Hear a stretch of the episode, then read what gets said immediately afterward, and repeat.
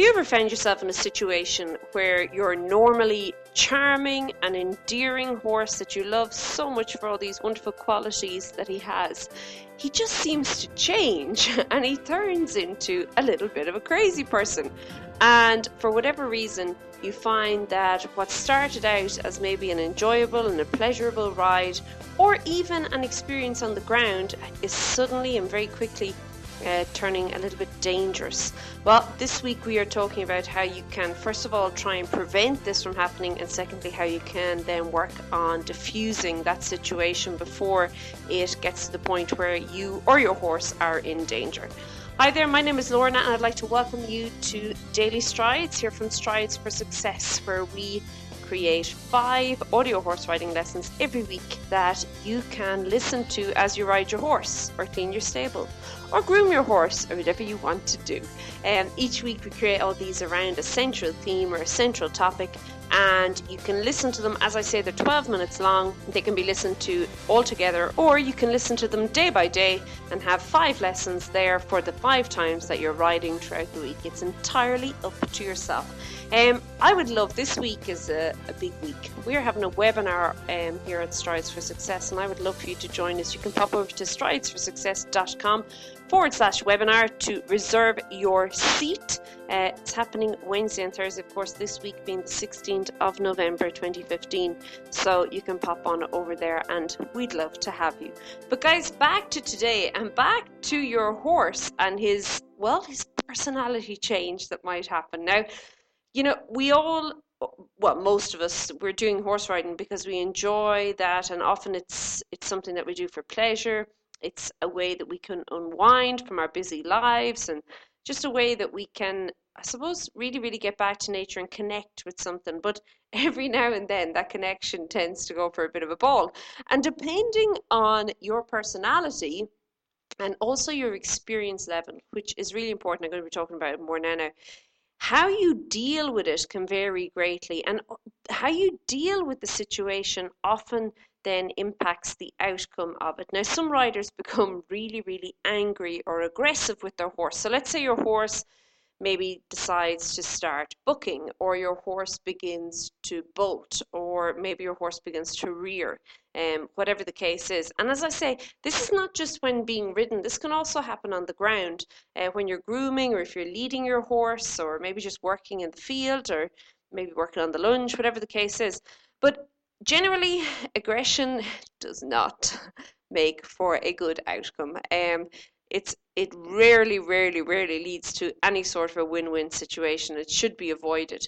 Now, a lot of other riders will become anxious or nervous, and again, this well, it doesn't help. Um, and then you have kind of a third set of riders that well, they just ignore the behavior and they seem to carry on.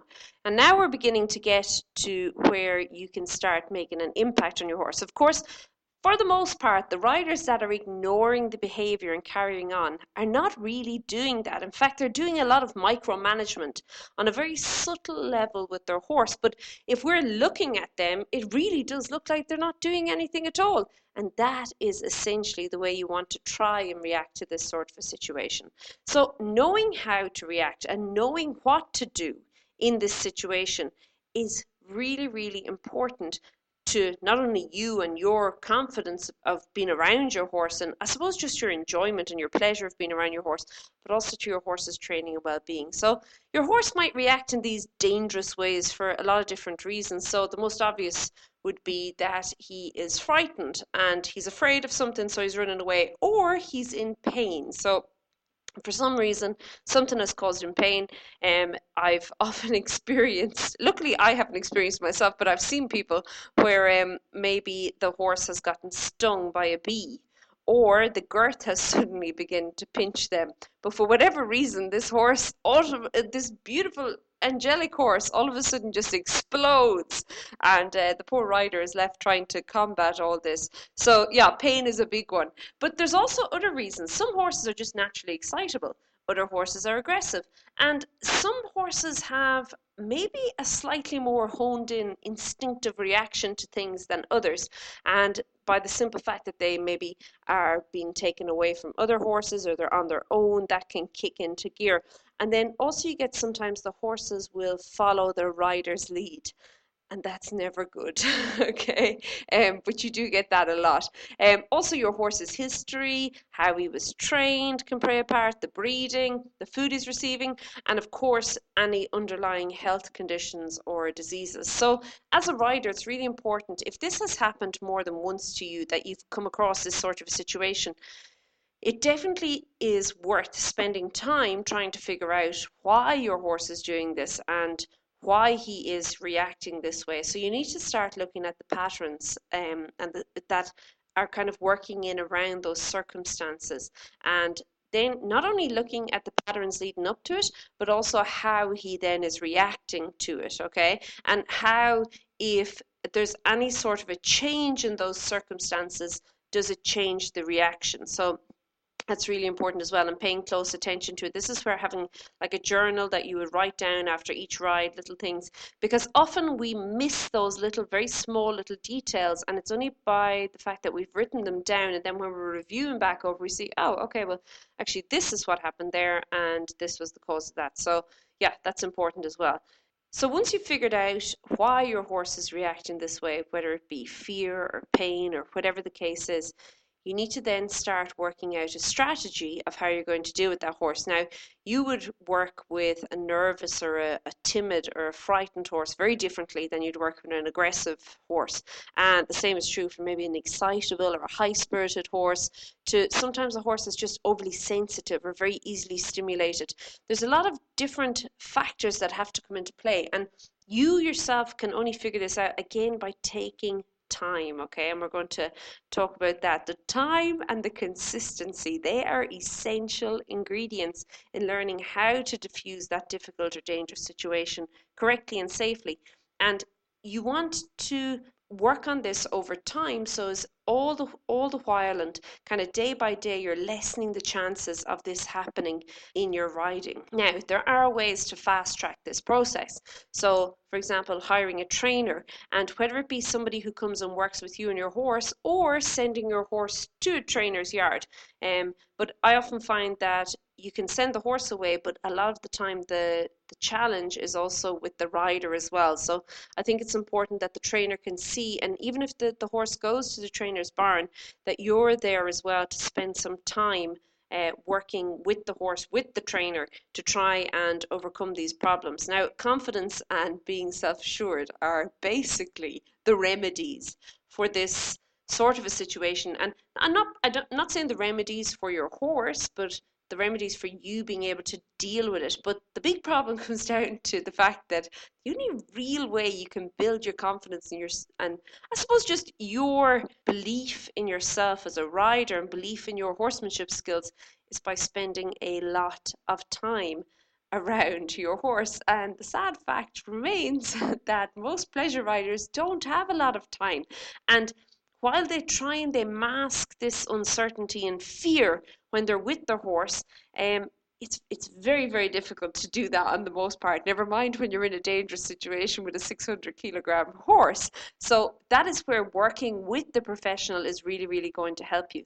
But whatever way you go down it, and if you don't have a trainer, there are ways that you can overcome this as well. So I would suggest taking a really, really methodical approach to this and training yourself to be ready and able to react um, kind of closer to the way you would like to react in the situation is key to this. So first and foremost would be identifying a comfort zone. Now, I mean a comfort zone for both you and your horse, where you're both feeling safe, you're both feeling comfortable, and you're both feeling in control of the situation, okay? And this is really important for you. So you need to have this area, so whether it be if your challenge comes down to perhaps rearing, um, when your horse is being ridden. Perhaps your comfort zone could be lunging your horse, or if your challenge comes down to maybe touching your horse's back legs or picking up the back feet, uh, picking out the back hooves, it could come down with just um, grooming your horse's front end initially in the stable. Whatever the case is, there's always some level um, where you're going to feel comfortable, and you need to identify that and know that it's there, and there's nothing wrong with being there.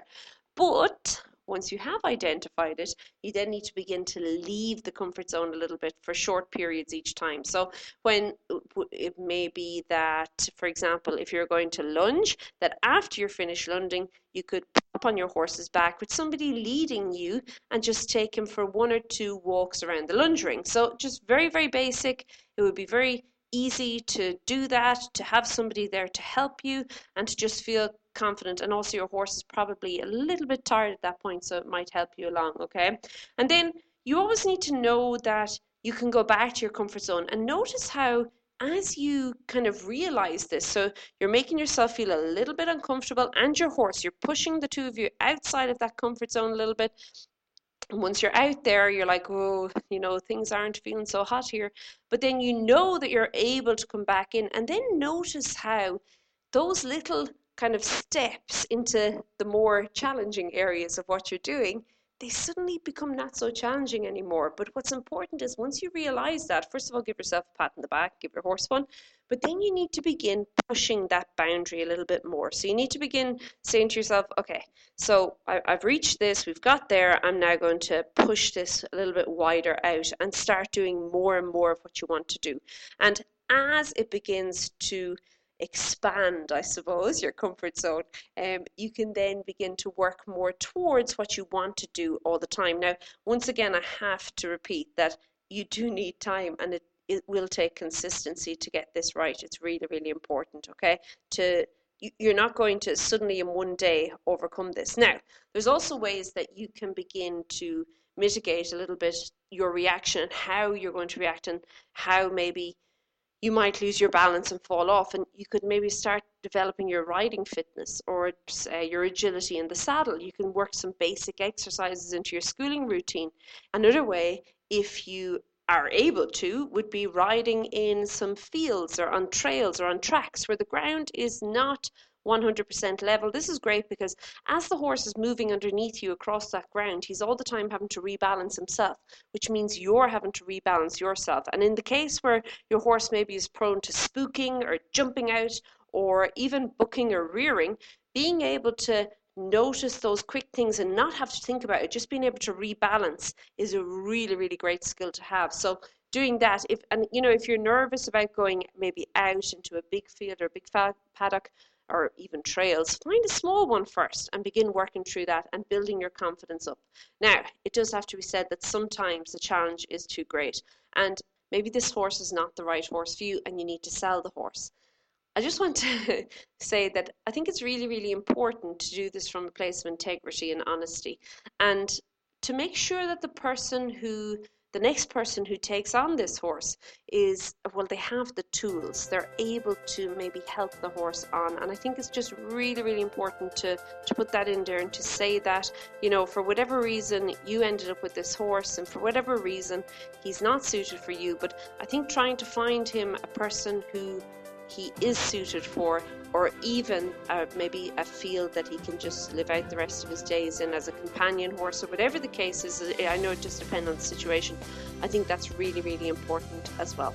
Guys, this week on Daily Strides, we are going to be going through a few of these different exercises. Tomorrow, we're going to be chatting on finding a safe zone, first of all, and then working in a more excitable horse. So, we're going to deal with that maybe nervous energy. And I want, I'm saying excitable, but I also think sensitive. We're going to be working on that tomorrow.